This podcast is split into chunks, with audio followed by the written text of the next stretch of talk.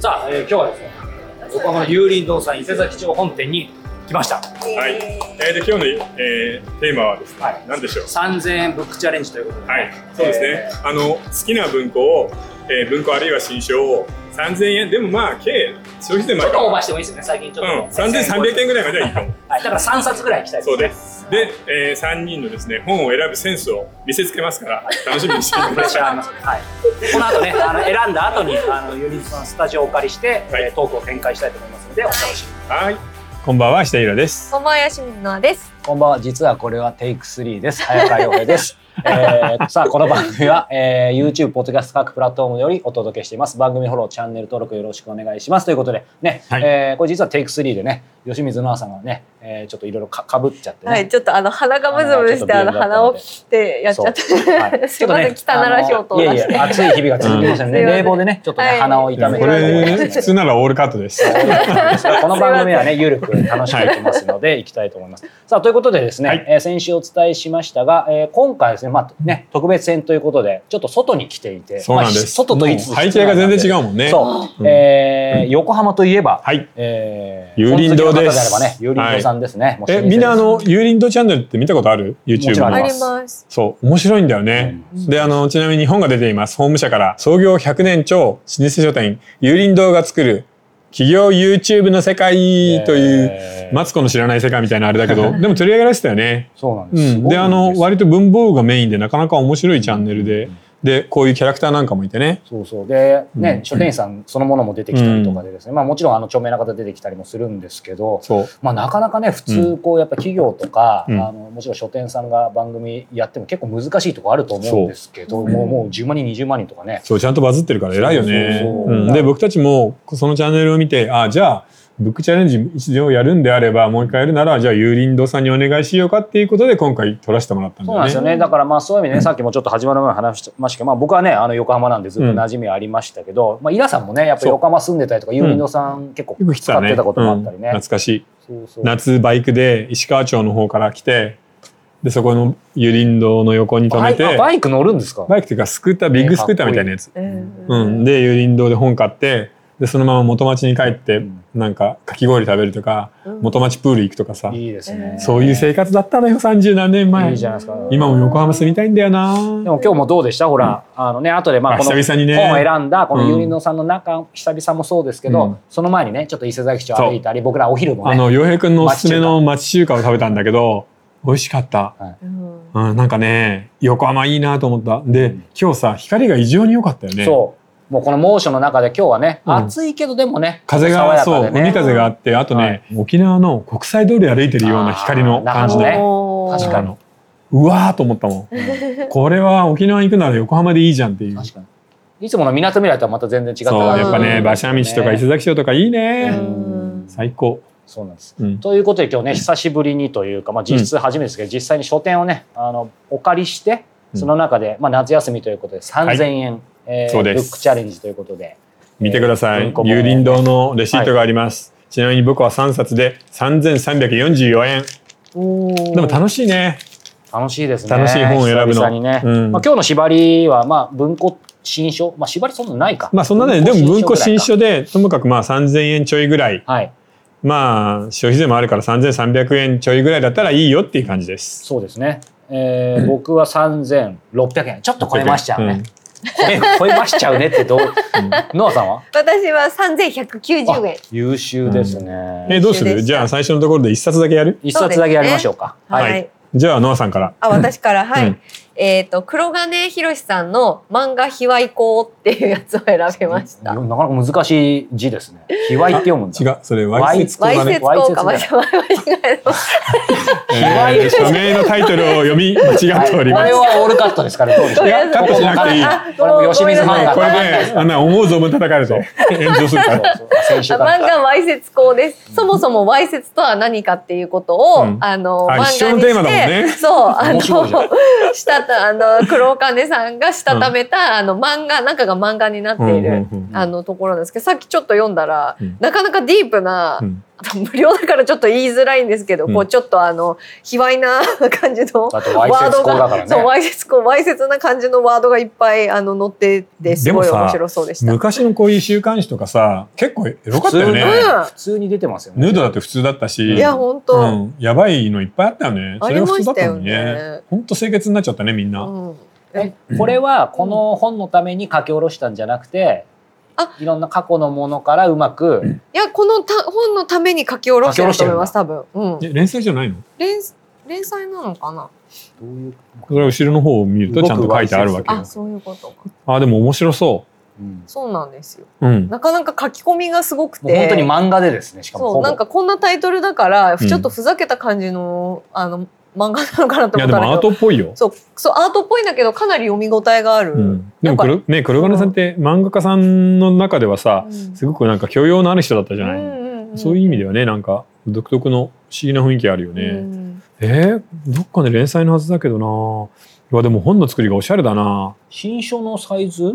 そうですね新書新書新書コーナーがありました新書そうで面白い。完全書き下ろし漫画すへーへーわいせつとは 何か世界の記書誕生だってごい。それそんだけ書き込んで、それいくらですか1200円それは安いわ。 1200円むかいや、昔の。あでも漫画だったらそうかそう、時間かかるもん感覚的なにあれですけど、その書き下ろしでね、うん、それだけ書き込んでて。これなんか見せたいけどね、うんなかなかですよなかなかあーいいですね。ちょっとアートアートっぽいうん確かにえー、なかなかおしゃれだなこれ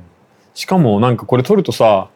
完全にただの真っ白な本ってのがよくな本い当だわいせつなのに純白っていうあーへーわいせつちょっとアートっぽいじゃんわせつってえー、面白い確かに面白いですねでもこの白い感じもまたちょっと卑猥な感じがしていいですねなんか、あ何はい白いいいですね。パンツってことそういやいろんな想像も膨こらんれでそうそううそう妄想ができるじゃないですかこうやっぱも真うっ白さ、エなロい人は何でもエロくしできできるからいいですそうっね。ていうか、なんか、何でもエロくしていきたいな。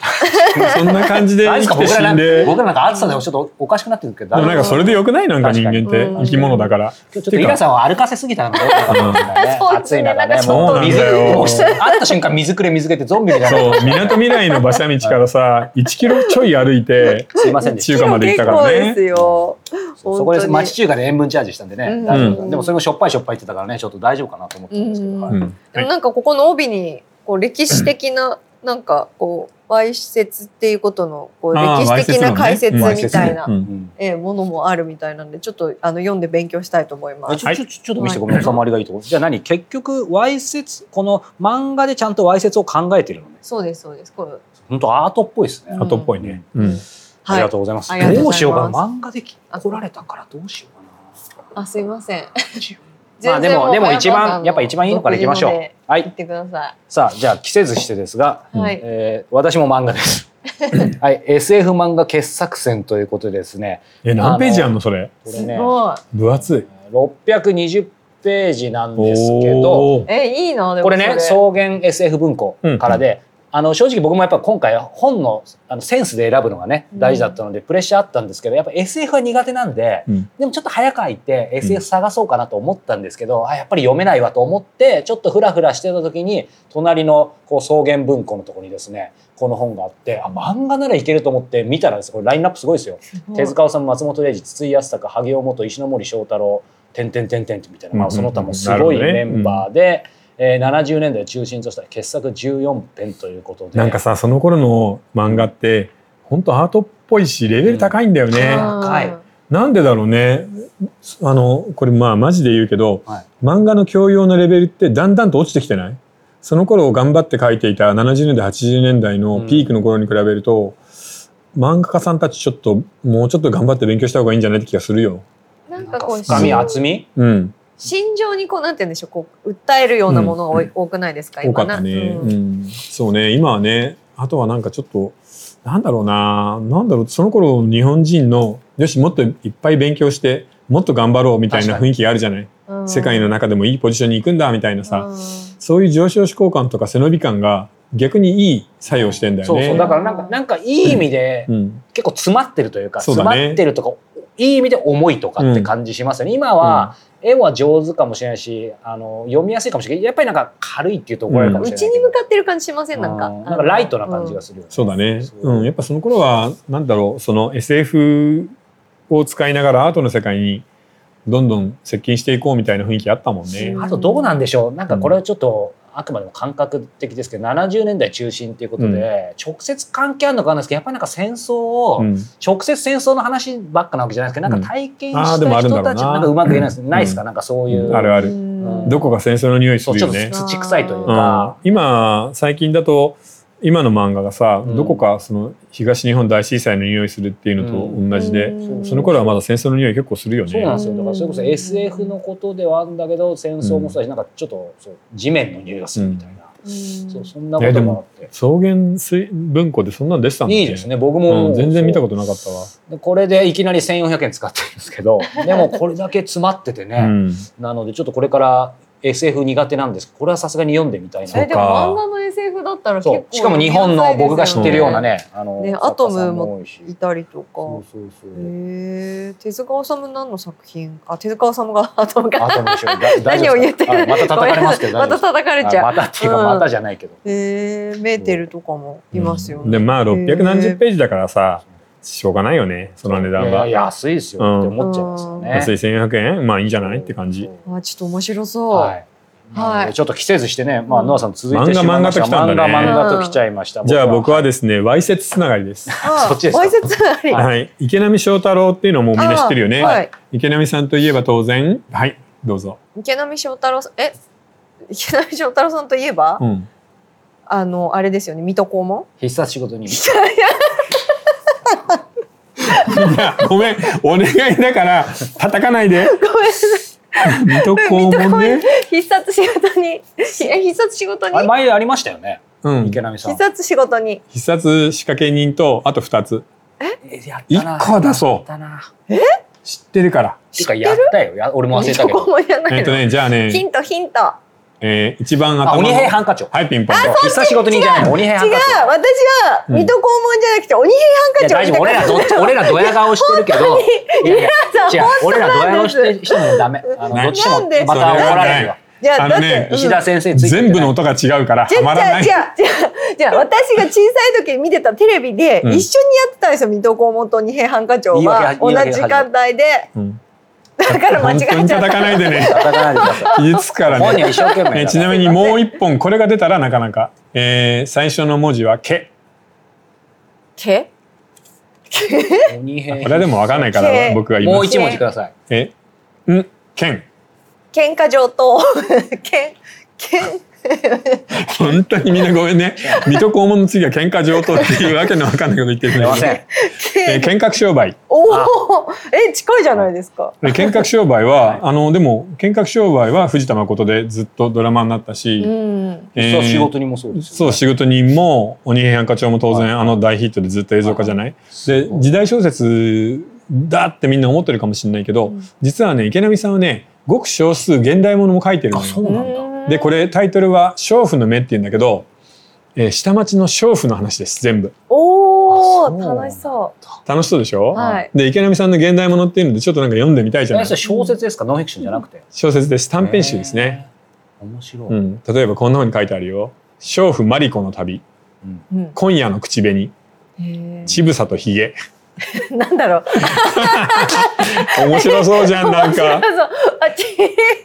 あそれ面白そうですね、うんちょっとなんいかや僕もねジョリジョリ実しちゃうは池波さんの現代ものってほとんど読んだことなく新鮮てですねちょっと。でその娼婦が主人公であのしかも珍しい現代小説なんだけど割と薬っていう笑いも入っているという、うんへーなので、えー、そうなんだ池波さんのそっちものかまあ少年を書いた僕としてはちょっとぜひ読んでみたいよねあ。ーで「鬼平犯科帳」は池袋のシリーズを書く上ではすごく参考にもしてるんで。えということで、えー池波さんの「娼婦の目」えー講談社文庫で、えー値段が840円。ーあ安い。おーうん、安い。でも昔600円だか500円だよな。そうかそうですね。文庫本の値段本当に上がったけどでも頑張ってみんな買いましょうね文庫本月2冊お願いします。はい、はいありがとうございます。なんかいやどう悔しい僕だけかもしれないですけど、ほらなんか紹介するのじ時間持つかなと思ったけど、やっぱ本の話楽しいから意外といけるんですね。そうそう、それにほら、あの、チームワーク良くなったから、はい一人でずっと喋るんじゃなくて、ちゃんとお互いに突っ込み合えるようになったじゃ。うんうんん本をこうやってもらったり。はい。これが大事なんだよなね。るほど。ツッコミどころもちゃんとたくさん作ってくれるしあ、ねそ。うです。そうだよ、喧嘩上等と水戸黄門って実は計さ算、し尽くされてるそうそうこの方。そうそうあそう。のー台本あるからね。ここ水戸黄門って書いいてやある。本当にちょっと悔しい な。で喧も嘩上とはなかなか出せない。言いたくても言えないです喧よ。嘩プライドあったら言えないですよそうだね、活心の映画かなとか思うもんね。え喧嘩商売でしたっけ？喧嘩してば。うんと鬼平犯科長うとんあと何でしたっけもう一個。え必殺仕掛けー人バイアン。バ必バ殺イアン必。殺仕掛け人なんだけあ仕ど掛け人の方仕掛け人はいはいうんもう全部オトラジで過去出てきてるじゃないですそかタイトルとして、だからちょっとこのオトラジをやってきた身としてはちょっと悔しさが残る、そっか。でもまあ、はい池波さんのさ、長編、あ、連作シリーズ3本出せって言われたらなかなかレベル高いよ。出版 社の新入社員の問題でも半分答えらんねえと思うよ。じゃあ僕らそういう、そうういう試験、なんか大人試験とかだったら結構いいかもって、当然か、それはでも俺。ギャグギャグギャグ戦で通通してもらわないと困っちゃうはいはい、さあ、ということで、えーお便りご質問お願いしまはい、す。お便りからいきます。怠け者さん、31歳男性からいただいています。はいい、つも楽しく聞いています。えー3月に配信された SF が持つ世界改変能力とはを見まして、SF 小説に興味を持ちました。へ自分は SF 小説を読んだことがなく手に取ることもありませんでした、うんただ今回の配信をきっかけに少しずつ読んでいこうと思います、えーまた100シャープ177で取り上げられていた個人書店の減少に関して自分にもできることはないかと考えるようになりました、うん今までは古本屋で本を買うだけでしたがこれからは近場にある町の本屋さんで本を買って少しでも本の世界に貢献できればと思っていますまあ、素晴らしい。これからもお三方のやりとりを楽しみにしています,、うんありがとうございます本を読むきっかけをくれてありがとうございますでもさ、30歳ってちょうどいい年だよね。うんこれから、そうですあの、なんていうのまあ、町の本屋さんでポツポツ自分の好きな本を買っていく、うん自分の、ね、本棚を作っていくっていうのではさ、いそいじゃんれこそね、月す、い月3000円で、うん3冊ずつで年間36冊でもなんか自分の好きなもの選ぶといいですよね。うんでも、洋平君と一緒だね。SF が読めないっていう。そうですね、ちょっと嬉しいですね。え、でもなんでそんなに読めないんだよね。不思議だな。なんか、な僕も子供の頃から SF しか読んでなかったから、SF が読めないっていう人が信じられないんだよね。っていうかまあ多分僕は本が読めないんじゃないですか。まあ本当だってに。今さ、並行して7冊とか8冊読んでるじゃん。読んでますけど、うんまあ SF と時代小説はダメですね。うんまあいつも通り。はい。まあいいです。えノアさんなんかここは読めないっていうのある私時代小説とは得意じゃないんだ得意じゃないのと、うんあとその結構その人物もの評伝とか。表年ああ、そうなんだ。とかへそういったえ。歴あと歴史うん。が苦手でうん。すね。はい、難しい単語とかいっぱい出てきて、なるほど。はい、漢字が難いしくなるとちょっとなんか嫌になっちゃうそわうけでね。すね読めなくなっちゃう。わいわい節句とかもね そうそうわいせつコーとかもそうひわいって呼んじゃうみたいな。逆にはい難しいけどでね。もははい卑猥でも埋設でもどっちでもいいのよまあね。人卑猥が一緒だからね。はい一緒だし、はい。はい、じゃあ二十歳の女の子からいただいています。うんえーアメリカでホームステイをしながら大学に通っています。うんそんな方英語を母国語としている人とたくさん交わりたくさん話せたらいいなと思っていましたしかしホストファミリーがフィリピン系の方で家で時々全然違う言語が話されることがあり、うんその時は何を言ってるか分からず私だけポツンと取り残されたように感じますカフェでコーヒーを注文する時や人に自己紹介をする時ん自分の名前を言ったり書いたりするのですが名前だけで国や民族が分かったり分かられたりしますうんこのアメリカの地域にはたくさんいい部分もありますが良くも悪くもたまに民族や国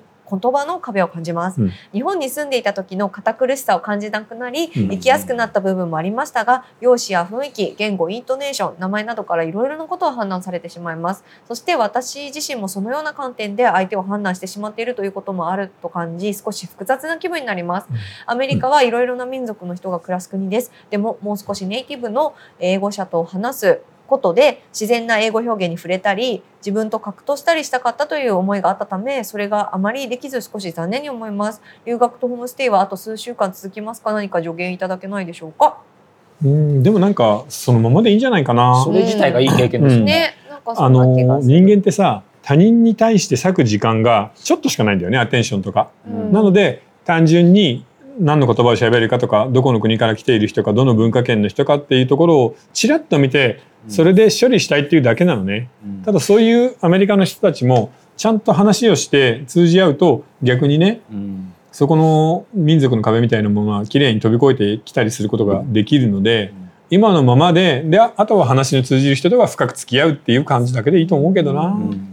なんか早川さん多分よく海外行かれてるからわかると思うんですけはど、一、人はい初めて一人でその海外旅行に行った時に、すごく感じたのが自己主張しないと誰も聞く耳を持ってもらえないっていうことにすごくうんくあのなんて言うんでしょう文化の違いを感じて例えばそのバス一つ乗るにしても、手挙げて、止まってってやらないと止まってくれないじゃないですか、だからいかに私が無言で誰かに何かを分かってもら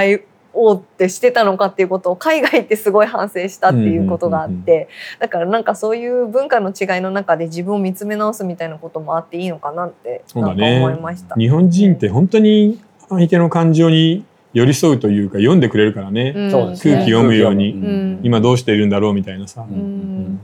ね、だからなんかこのさっき早川さんが言ってたみたいにこのなんか感情も一つの経験いやとし本当ですてよね。なんかいい、ね、体験なのかなと思いますけどね。あとね、んまあ、この方が言ってるようにこうネネイティブの英語話者と話したいって多分あると思うんですけど、アメリカ自体がもはやねもともとミクスチャーな上に今もうスペイン語圏の人の方がもう多くなるというか、うんって言われてるから、うんもはやネイティブってなんだろうみたいなところもあるから、うんそういう意味では、まあ、多分ねもっとネイティブにってすごいわかるんですけどでもリアルな今のアメリカには間違いなく触れてるからそうだね、ううんんそういう意味ではすごく得難いのかなとう思んう、うんでもさフィリピン系の人だと何を喋ってるのまあいわゆるあのピジンイングリッシュみたいなことになるのでもあースペイン語も結構多いんだよねいやでも、うんでもスペイン語話す人は全体としては少少ないないかですよね圧倒的に、まあ、もちろんフィリピンの現地語もそうですけど、うん英語をそれなりの仕事してる人はみんな喋りますうよんうね、んうんそうそうそういやフィリピンもなかなか複雑だからあねそうですねずっとスペイン統治でそうそうそうでアメリカになってで第二次大戦中にもう大変なことになるのよあーだってフェリペからフィリピン来てるからね、あ王様の名前かなへー確かあそうそうそうスペイン語から来ててるから、うるんそうなんですねはへーそういかはいありがとうございます。さあということで、えー大人放課後ラジオこのブックチャレンジ、はいえー本の話たっぷり、えーこの後本編でもしていきたいと思います、えー続きは4通りご視聴方法があります、えー YouTube メンバーシップ、えー Apple Podcast えーニコニコ動画そして audiobook.jp いずれかの方でご視聴ください、えー詳しくは概要欄をご覧くださいそれでは後ほどはい